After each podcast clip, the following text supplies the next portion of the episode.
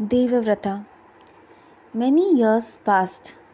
Shantanu was very sad because he had lost Ganga and all his, all his sons. One day he found a handsome youth by the riverside. The boy was playing shooting arrows to build a dam across the river. Shantanu was quite fascinated with the boy's skill.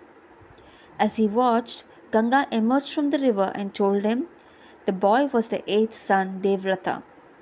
She had brought him up, placing him in the care of learned gurus like Vashishta and Shukracharya.